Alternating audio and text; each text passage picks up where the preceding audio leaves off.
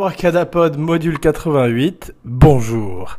Alors aujourd'hui, dans la série euh, Miss Fire d'Abracadapod, la série des, des grands rendez-vous ratés, des films euh, qui sont passés un petit peu à côté de leurs prémices, un petit peu à côté des expectations qu'Abracadapod et beaucoup de spectateurs en avaient au départ, même si le film avec le temps est devenu une espèce de, de cult movie, a récupéré sa place euh, dans le panthéon des films étranges, il reste quand même un film qui aurait pu être bien plus réussi, en particulier euh, au vu euh, du livre sur lequel il est basé. Donc après ce long préambule, le film dont il est question aujourd'hui, c'est The Running Man. Alors c'est un film de 1987 de Paul Michael Glaser, qui a comme autre particularité d'être Starsky, le Starsky de Starsky and Hutch.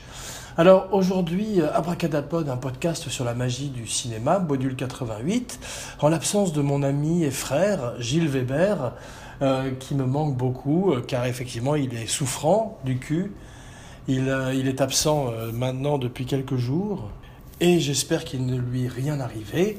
je ne suis pas inquiet, car c'est un grand garçon. Et j'ai hâte de le retrouver dans quelques jours pour une spéciale Batman, où il sera successivement Robin et peut-être même Harley Quinn. Donc rendez-vous avec lui dans quelques jours pour la spéciale Batman et les acteurs qui l'ont incarné. Alors aujourd'hui, c'est pas Batman, c'est Running Man. C'est un, film qui est basé donc sur un livre de Stephen King. Euh, Abracadapod avait envie de visiter ce film raté, puisque c'est une occasion non seulement de, de se moquer un peu gentiment, avec amour, mais à la manière d'Abracadapod, contrairement à Dopa, qui a un mauvais fond, il faut le dire, et euh, de jeter un, regard sur ce film qui... Euh, avait tout pour être un, classique de la science-fiction et en tous les cas était basé sur un formidable livre, ou plutôt une novella, un peu plus long qu'une nouvelle, un peu plus court qu'un livre, écrit par Richard Bachman. Alors, tout commence en 1982, effectivement, puisque Richard Bachman est, est l'alter ego de Stephen King, j'ai failli dire Stephen King, je crois que je l'ai dit d'ailleurs auparavant, euh, donc euh, qui est un petit peu euh, l'auteur qui lui permet de donner libre cours encore plus à son côté pulp, à son côté dark. On voit d'ailleurs qu'il rend hommage à Bashman dans un de ses ouvrages qui s'appelle The Dark Half, film qui avait été très raté avec Tim Hutton, un acteur qui, je crois, avait gagné un Oscar pour Ordinary People, le film de Robert Redford avec Mary Tyler Moore et surtout le grand Donald Sutherland, une espèce de film où Redford s'amusait, ou en tous les cas... Euh, faisait une espèce de film de, Claude Sauté, et c'était moins bien qu'un film de Claude Sauté, sur euh, Tim Hutton. Donc Tim Hutton, il jouait un peu ce personnage à Richard Bachman, puisqu'il faisait l'alter ego euh, et, l'auteur et son double maléfique dans le film qui s'appelait The Dark Half, fait par Romero, euh, tiré d'un livre de Stephen King qui était plutôt bien. Encore un autre rendez-vous raté dans les livres de Stephen King. Donc cette émission permet de rentrer un petit peu plus dans le détail de ce dont nous n'avions pas parlé avec mon frère, et en particulier sur euh, certains de ces films qui ont été particulièrement ratés et qui gagneraient à avoir une seconde chance, comme Thinner, ou même Pet Cemetery, bien sûr, et Les Vampires de Salem. Mais aujourd'hui, nous allons parler plutôt de The Running Man, puisque The Running Man est un film qui aurait pu être comme Alien, comme euh, Robocop, comme ces films qui mélangent à la fois euh, la satire, les genres, l'horreur, la science-fiction, un classique et qui est passé à côté de la cible avec certaines choses qui sont formidables et qui sont les choses sur lesquelles nous allons nous attarder aujourd'hui. Alors, une fois de plus, un numéro bonus, euh, l'été, les blockbusters. Effectivement, en l'été 1987, le gros blockbuster, c'était The Running Man. Donc tiré d'un livre qui n'a rien à voir avec le film euh, à l'arrivée, le livre était beaucoup plus proche d'un ouvrage paranoïaque des années 70, euh, plus proche du Watergate, rencontrant tout d'un coup euh, Battle Royale, ce classique du film japonais, où des élèves s'affrontaient dans une île avec un collier euh, explosif autour du cou, jusqu'à ce qu'il n'en reste plus qu'un.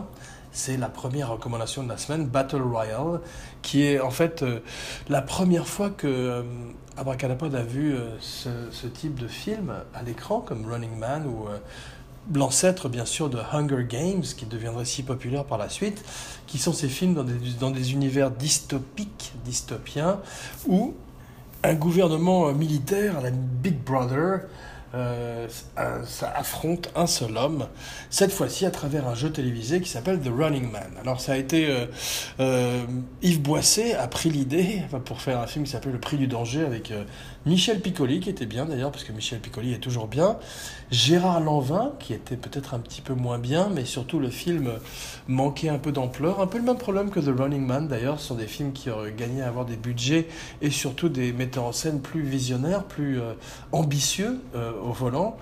Et euh, Paul Michael Glaser qui remplace Andrew Davis, qui avait fait Le Fugitif, qui aurait été bien plus adapté, ou Paul Verhoeven, on peut se prêter à rêver du Paul Verhoeven, du Running Man de Paul Verhoeven, où euh, Schwarzenegger tout d'un coup aurait véritablement rencontré une société futuriste, satirique, à la manière d'un Orange Mécanique, quelques années auparavant.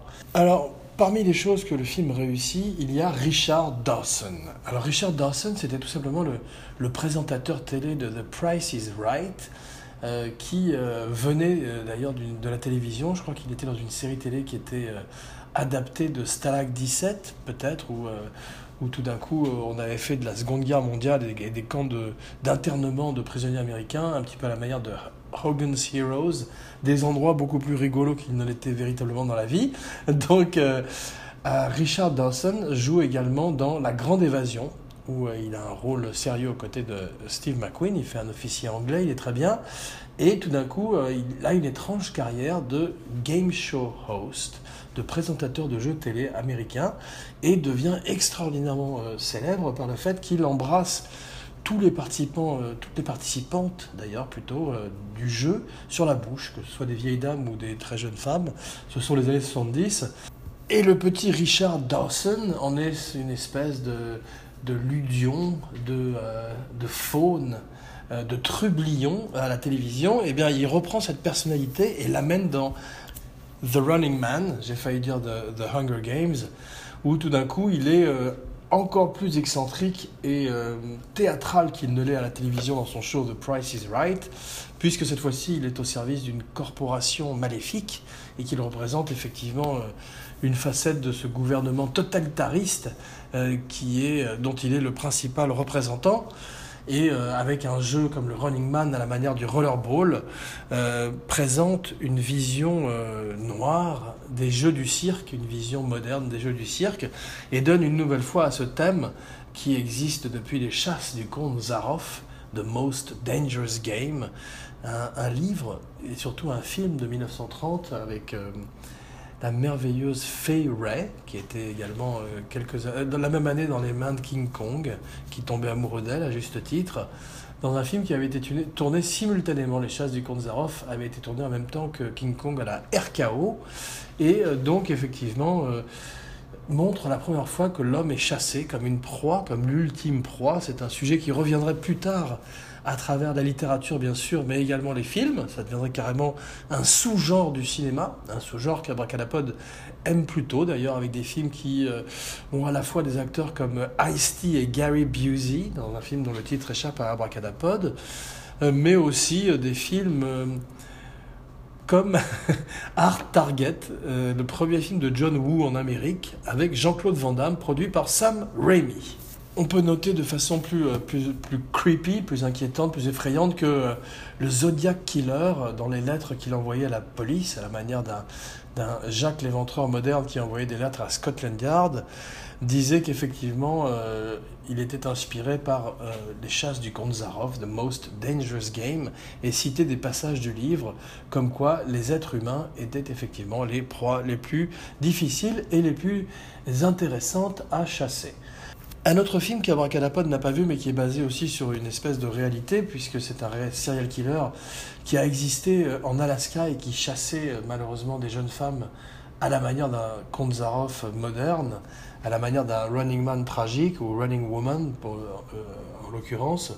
Eh bien, c'est un film avec Nicolas Cage et John Cusack, qui maintenant ont une carrière qui est tellement foireuse qu'ils pourraient interchanger leur rôle sans que personne ne se rende compte, mais ils ont néanmoins encore une place dans le cœur d'Abracadapod à la manière de The Running Man, car si aujourd'hui nous nous moquons, nous aimons aussi Abracadapod, un podcast sur la magie du cinéma. Alors, l'être humain qui est une proie que l'on chasse, on l'a vu dans Spider-Man avec un, personnage formidable qui s'appelle Craven The Hunter, qui n'a pas encore été joué au cinéma, malgré tous les méchants et tous les Spider-Man qu'on a eu depuis 15 ans. Et c'est effectivement le sujet également d'un film précédent de Schwarzenegger qui était Predator. Alors, une année auparavant, il fait Predator avec John McTiernan, qui est un bien meilleur metteur en scène d'action que Paul Michael Glaser, qui arrive un petit peu à la dernière minute, qui est un metteur en scène de télévision, qui arrive du monde de Starsky et Hutch. Et Schwarzenegger dira d'ailleurs que le problème de Running Man est essentiellement euh, le manque euh, de vision et d'ambition de Paul Michael Glaser, qui filmait un petit peu tout comme un téléfilm. Et on a l'impression que tout se passe non seulement dans un seul studio de télévision, mais dans la rue, dans un studio euh, à Los Angeles ou à Burbank. Alors, en 87, Schwarzenegger est un petit peu le roi à Hollywood, le roi du film d'action. Lui et Stallone ont imposé dans les années 80, Stallone avec euh, Rambo et Rocky, Schwarzenegger avec Predator, avec Conan, avec les Terminator, pas, seul, pas le deuxième mais le premier, le personnage d'un action man qui est une réponse aux anti-héros des années 70 et qui effectivement euh, montre les premiers héros sous stéroïdes, sont les ancêtres de The Rock ou de Vin Diesel que nous voyons aujourd'hui dans les Fast and Furious et autres films de culturistes et euh, suivent Bruce Lee qui est un petit peu leur ancêtre à tous avec euh, Enter the Dragon, le seul film qu'il a fait malheureusement, Opération Dragon, dans lequel il pose les bases de ces films d'action, de ces hommes d'action des années 80 et 90. Maintenant, aujourd'hui, on revient à des hommes un petit peu plus normaux, Die avait amorcé le mouvement à la fin des années 80, après The Running Man d'ailleurs, et euh, avec le même scénariste, Steven De Souza, qui a fait euh, des bonnes choses à Hollywood, en particulier des films d'action, en particulier Die Hard. Et euh, The Running Man aurait gagné d'ailleurs à coller beaucoup plus au livre de Stephen King et offrir à l'époque le rôle à un acteur plus normal, entre guillemets, quelqu'un qui passerait plus inaperçu dans une foule. Et effectivement, le livre, c'est la course d'un homme à travers l'Amérique entière, avec des chasseurs qui, le poursuivent, des rednecks, une Amérique beaucoup plus proche de Trump, et euh, un film beaucoup plus proche des films des années 70, comme Les Trois Jours du Condor. Alors, euh, Robert Redford aurait pu faire un formidable Ben Richards, mais aussi quelqu'un comme Jack Nicholson, bien sûr, ou Dennis Hopper, pour rigoler.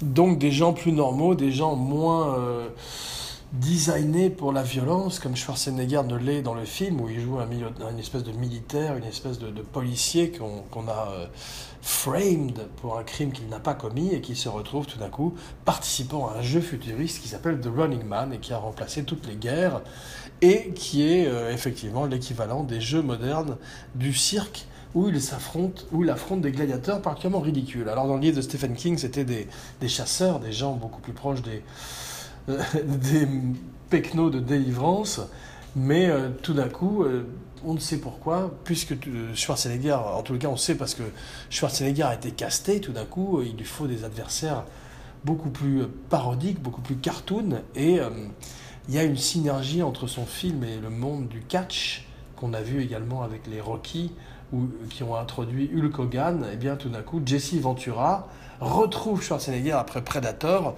qui n'est pas non plus le film préféré d'Abracadapod. Il aurait fallu une fois de plus, hein, comme on l'avait dit avec mon frère Gilles Weber dans un Dopa précédent, il aurait fallu un acteur plus euh, normal, entre guillemets, face au Predator. Il aurait fallu Robert De Niro, Christopher Walken, ou alors Clint Eastwood dans le meilleur des cas. Donc, euh, Schwarzenegger et Stephen King on aurait pu croire que c'est un mariage euh, qui aurait dû fonctionner. Malheureusement, à cette époque-là, Schwarzenegger est euh, extrêmement euh, imbu de lui-même et n'écoute personne en termes de scénario. Il y a énormément de scènes de fitness dans le film. Le film est tourné comme un, Super Bowl. Il a un côté télévision, comme je disais précédemment, mais également n'a absolument aucune dimension satirico-politique comme dans les juges Dread, cher au cœur d'Abracadapod. Et deuxième recommandation de la semaine, Dread. Alors Dread, voilà un film futuriste, non pas celui avec Stallone, qui a des bonnes scènes néanmoins, comme la scène avec le robot, euh, ABC Warrior, et euh, le Dread avec Karl Urban. Alors euh, Karl Urban n'enlève pas du tout son casque du tout le film et parvient à donner une des meilleures performances sans utiliser les yeux de l'histoire du cinéma. Euh, on a vu que Tom Hardy euh, s'est fait une spécialité de se couvrir la moitié euh, inférieure du visage, aussi bien dans Fury Road que dans Bane, et maintenant, paraît-il, dans Dunkerque, où il fait un pilote de la Seconde Guerre mondiale. Eh bien, Karl Urban fait une formidable performance à la manière de Hugo Weaving dans V for Vendetta, qui joue tout le film avec un masque sur le visage, ou à la manière de Heath Ledger dans la première partie du Dark Knight, lors de l'attaque de la banque, où il a un masque de clown sur le visage, qui référence le grand film de Stanley Kubrick, The Killing. Whatever doesn't kill me makes me stranger. Donc, euh, cette scène restera gravée à tout jamais dans le cœur d'Abracadapod contrairement à Running Man, qui a beaucoup déçu le petit abracadapod qu'il a vu à sa sortie en salle.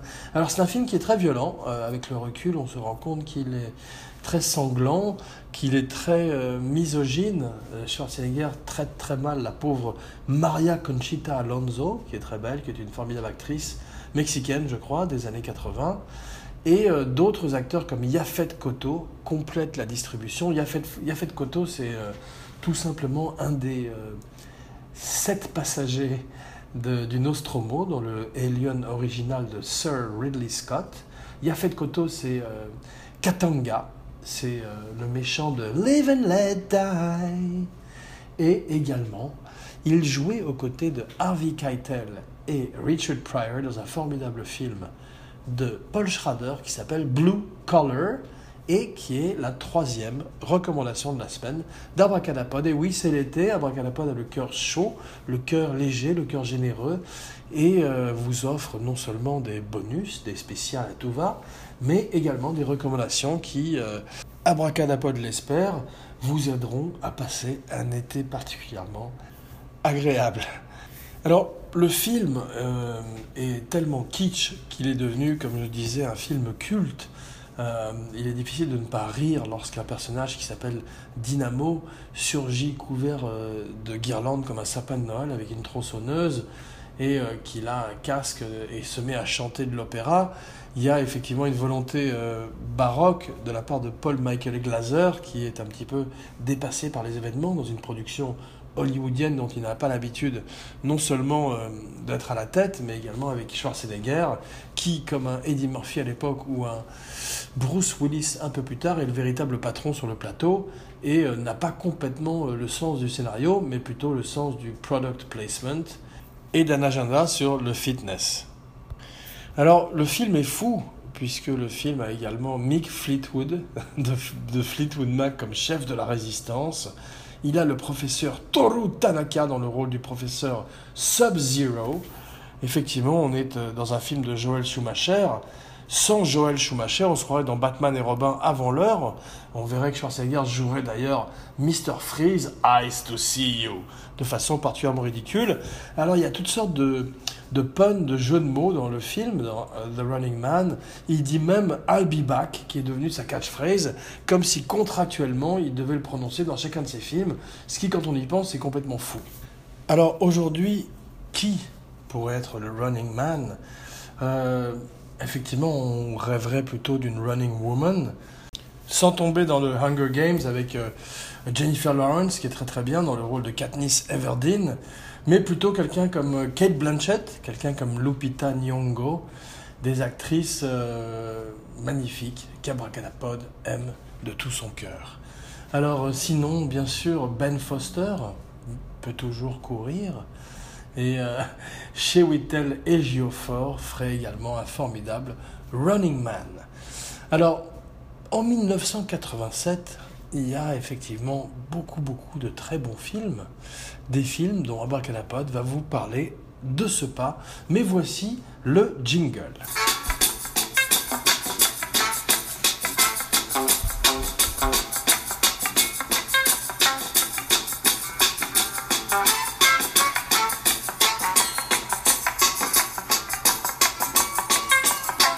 Donc, cette abracadannée-là, 1987, est une année qui est particulièrement intéressante pour les films de science-fiction, pour les films d'action, puisque c'est l'année de Predator et l'année de Robocop.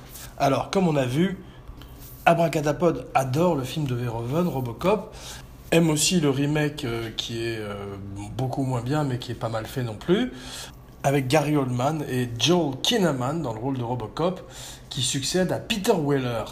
Alors Peter Weller est un très bon acteur, il est formidable en Robocop parce qu'il est petit, il est maigre, et euh, il a une très bonne mâchoire, en parlant d'acteurs qui ne montrent pas leur visage, de performance à la juge Dredd, digne des, du théâtre grec avec masque.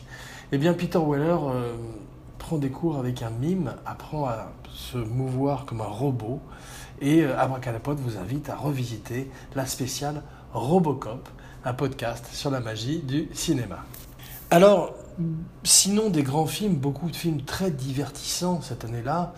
Fatal Attraction, Liaison fatale, Glenn Close arrive à prendre le rôle de cette femme tragique qui euh, séduit Michael Douglas et finit par faire bouillir le lapin de la famille dans une casserole, eh bien, euh, c'est tragique car le premier scénario, le premier, euh, la première version qu'a filmé Adrian Lyne, est une version où le personnage de Glenn Close prend des pilules et se suicide après avoir euh, tragiquement ruiné la vie de Michael Douglas. ça testerait très très mal avec les audiences, les tests audience de l'époque, et il retournerait une scène beaucoup plus proche d'un vendredi 13 où Glenn Close n'en finit pas d'en revenir d'entre les morts.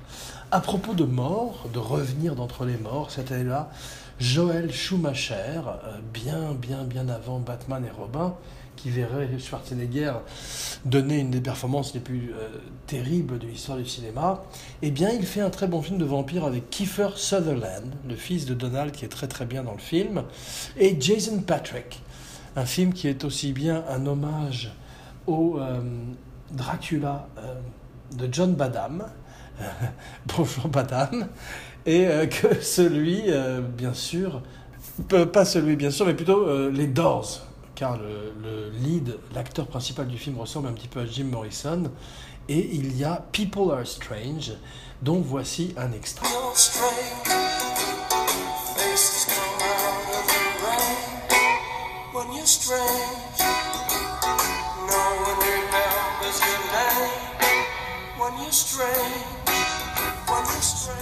Jim Morrison, donc, euh, qui euh, aurait fait un formidable Lost Boys s'il avait été encore vivant pour jouer dans le film. donc, euh, cette année-là, un film qu'Abracadapod aime particulièrement et qui est la dernière recommandation de la semaine, qui est Princess Bride. Oui, Rob Reiner a une des carrières les plus intéressantes de l'histoire du cinéma américain. Il est très mésestimé à la manière d'un Don Siegel ou d'un John Carpenter. Ce sont ces grands journeymen, ces grands metteurs en scène qui euh, peuvent passer d'un genre à l'autre avec la même fluidité et le même talent. Et eh bien cette fois-ci, il adapte un livre, il adapte un scénario du grand William Goldman qui s'appelle The Princess Bride et qui parodie tout en euh, étant une lettre d'amour aux contes de fées de leur enfant. Alors, My name is Inigo Montoya, you kill my father, prepare to die. De euh, cette extraordinaire réplique de Mandy Patinkin qu'il répète euh, ad lib à la magnifique Robin Wright qui est une princesse très crédible eh bien, euh, le film euh, est aussi drôle qu'il est euh, haletant à la manière des grands films de KPDP d'Errol Flynn. Donc, Abracadapod ne saurait que trop vous inviter à le redécouvrir si vous ne l'avez pas vu depuis longtemps. À propos de redécouvrir, Brian De Palma est un très grand metteur en scène indépendant, mais il a fait des très très bons films de studio comme le premier Mission Impossible, et oui, euh, film également mésestimé avec Tom Cruise, mais également Les Incorruptibles. Alors, euh, Les Incorruptibles, c'est juste une des meilleures séries télé euh, adaptées de la, au cinéma, avec Elliot Ness, qui est joué formidablement par Kevin Costner, probablement dans son meilleur rôle, le rôle de sa carrière, et Robert De Niro en Al Capone. Alors, ce qui est fantastique, c'est que au départ, De Palma voulait De Niro, ne pouvait pas l'avoir et finit par signer Bob Hoskins. Euh, de Niro se libère et Bob Hoskins a été payé euh, l'intégralité de son cachet pour un rôle qu'il n'a pas joué. Alors De Niro, euh, notoirement, euh, reprend du poids quelques années après Raging Bull et se fait faire des caleçons en soie en Italie à la manière d'Al Capone. Alors c'est la première fois que Abracadapod découvre Andy Garcia, probablement dans son meilleur rôle à ce jour, et un film qui est magnifiquement designé au millimètre, comme tous les films de Brian De Palma. Alors, Brian De Palma a raté ce rendez-vous malheureusement avec Nicolas Cage dans un étrange film qui s'appelle Snake Eyes, avec un des plus grands plans séquences de l'histoire du cinéma, mais qui laisse un petit peu Abracadapod indifférent. Eh bien, cette année-là, Nicolas Cage euh, prouve qu'il est plus que euh, Raising Arizona, qu'Arizona Junior, avec Moonstruck, un film où face à Cher, il, euh, a une, histoire d'amour, une comédie romantique qu'Abracadapod vous recommande également. Alors, juste Angel Heart. On disait que c'était une grande année pour l'horreur, une grande année pour la science-fiction. Angel Heart combine également à la manière d'Alien plusieurs genres. Cette fois-ci, c'est le film noir et l'enquête paranormale, le surnaturel, avec Alan Parker qui rend hommage à Chinatown et à Rosemary's Baby en mélangeant les deux avec Angel Heart. Alors au départ, il voulait Jack Nicholson. Heureusement, il a eu Mickey Rourke. Il s'est battu pour avoir Robert De Niro. Il finirait par le convaincre dans une église de Harlem euh, en lui racontant une fois de plus son histoire, en lui racontant une fois de plus les motivations de son personnage et euh, en offrant à De Niro euh, un des meilleurs diables de l'histoire du cinéma. Alors effectivement, Pacino a raté ce rendez-vous. Ouah God is an absentee landlord dans The Devil's Advocate. Eh bien, De Niro, à la manière d'un Jules Berry dans Les Visiteurs du Soir, a réussi son rendez-vous avec le diable. Il est temps d'avoir un, autre acteur ou une autre actrice qui offre une performance aussi marquante que celle de Louis Cypher dans Angel Heart. Mickey Rourke est formidable. Euh, n'a pas vu Barfly et euh, Abracadapod aime Mickey Rourke sporadiquement tout au long de sa carrière, mais Angel Heart est en tous les cas un des derniers grands, grands, grands rôles avant qu'il ne commence à s'abîmer physiquement et psychologiquement. À propos de s'abîmer psychologiquement, Robin Williams, euh, Good Morning Vietnam, un film qui, paraît-il, a vieilli à la manière de Three Men and a Baby, le remake du film de Colin Serrault. Abracadapod n'aime aucun des deux, mais euh, Full Respect comme Full Metal Jacket. Et oui, cette année-là, Full Metal Jacket, la première moitié de Full Metal Jacket éblouit le jeune Abracadapod. Euh, toute la partie euh, brainwash, toute la partie où euh, le jeune Vincent Donofrio ainsi que Matthew Modine dans le rôle de sa carrière, il venait de Birdie, il serait bien mieux encore dans Full Metal Jacket. C'est pas l'acteur préféré d'Abracadapod, mais il est quand même formidable. Et c'est surtout Lee R. Hermie dans le rôle du sergent instructeur qui vole la vedette à tout le monde. Et dès l'instant où il sort du film, le film perd beaucoup de son intérêt et de sa puissance. Alors euh, Bertolucci, le dernier empereur, un film euh, euh, qui en tous les cas est très épique. Bertolucci veut être une espèce de David Lean. Alors en fait c'est la même année où il joue avec Cher que Nicolas Cage est dans le film des Coen Brothers, Arizona Junior. les Coen Brothers sont très amis avec Sam Raimi qui fait cette année-là Evil Dead 2 un des films préférés d'Abracadapod.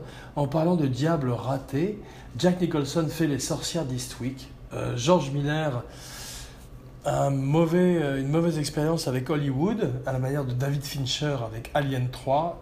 Il, perd le contrôle de son film et à l'arrivée, euh, ça donne un produit un petit peu approximatif. Alors à propos de produits approximatifs, Spaceballs, la parodie de Star Wars de Mel Brooks, non, euh, est très fan de Mel Brooks, en particulier euh, trois films qui sont bien sûr Le shérif est en prison, Les producteurs et Frankenstein Jr. Et euh, Spaceballs fait partie des films qui, malheureusement, montrent un petit peu le déclin, bien qu'il soit très aimé en Amérique. Alors, 1987, A Nightmare on Elm Street, autre grand chef-d'œuvre de l'horreur. Hellraiser, pas chef-d'œuvre de l'horreur, puisque à part Pinhead et tous les clous qu'il a dans la tête, le film est, euh, ou plutôt, ne présente pas grand intérêt. Alors, Jaws the Revenge, Michael Caine affronte le requin des dents de la mer, je n'en dirai pas plus. Euh, Kevin Costner ne chôme pas, il passe des incorruptibles à No Way Out. Euh, Spielberg fait Empire of the Sun avec le très jeune Christian Bale, qui serait plus tard Batman. sinon, un des meilleurs Bruce Wayne, en tous les cas, un des meilleurs Batman. Inner Space, un film qui euh, malheureusement est tombé en désuétude et qui est un film de miniaturisation, un petit peu comme le voyage fantastique de Richard Fleischer avec la très belle Raquel Welch. Eh bien cette fois-ci c'est Dennis Quaid qui se retrouve en cosmonaute miniaturisé dans le corps de Martin Short au moment où ses noms voulaient dire quelque chose à Hollywood. Le film est plutôt bien et euh, montre euh, cette facette débridé du cinéma d'action, de la comédie d'action des années 80. Monster Squad, Abracadapod ne l'a pas vu, mais le prémisse est très bon. Des enfants qui affrontent Frankenstein, Dracula et la momie. Euh, effectivement, c'est un film qui demande à être rebooté. Plane, Trains and Automobiles. Comment ne pas rebooter un film? Il suffit d'avoir Steve Martin et John Candy dedans, qui sont irremplaçables et euh, propose, offre une des plus euh, belles body stories et certainement le film de John Hughes qu'Abracadapod préfère. Alors, euh, James Bond euh, meurt cette année-là avec The Living Daylights. Timothy Dalton aurait pu être un bon James Bond. Il n'a pas eu des films à sa hauteur. On pourrait en dire autant de Pierce Brosnan, un autre acteur mésestimé qui est formidable, en particulier dans la comédie comme Mars Attack. Alors Near Dark de Catherine Bigelow, qui revient ces jours-ci avec Detroit, Détroit, un film qui a l'air formidable, eh bien, donne à Bill Paxton, qui nous a quittés il y a quelques mois malheureusement, un de ses meilleurs rôles, le rôle d'un vampire cowboy redneck. Abracadapod ne vous en dira pas plus et ne vous spoilera pas le film en hommage à Gilles Weber. Donc The Hidden, la même année, un film de Jack Shoulder. Kyle MacLachlan, le jeune héros de euh, Dune, le jeune héros de Blue Velvet et plus tard de Twin Peaks. Peut-être pas l'acteur préféré d'Abracadapod non plus, à la manière d'un Matthew Modine, offre un thriller de science-fiction paranoïaque où un extraterrestre voyage de corps en corps à la manière de The Thing, mais en beaucoup moins bien. Donc euh, Wall Street, euh, Oliver Stone euh, fait un très très bon film. Oliver Stone fait beaucoup de très bons films. Contrairement à Abracadapod, qui vous salue bien bas et vous donne rendez-vous dans quelques jours pour une spéciale Batman avec son frère Gilles Weber dans Dopa 11. Jean Weber, signing off.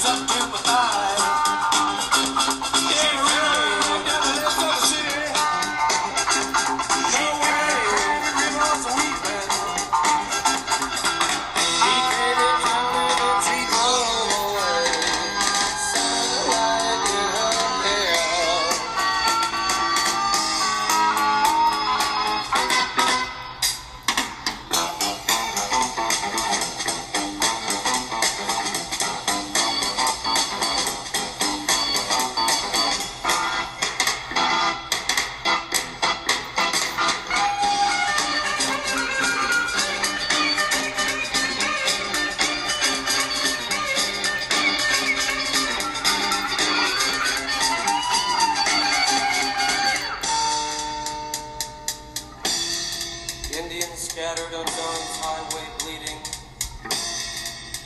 Ghosts crowd the young child's fragile eggshell mind. Blood in the streets in the town of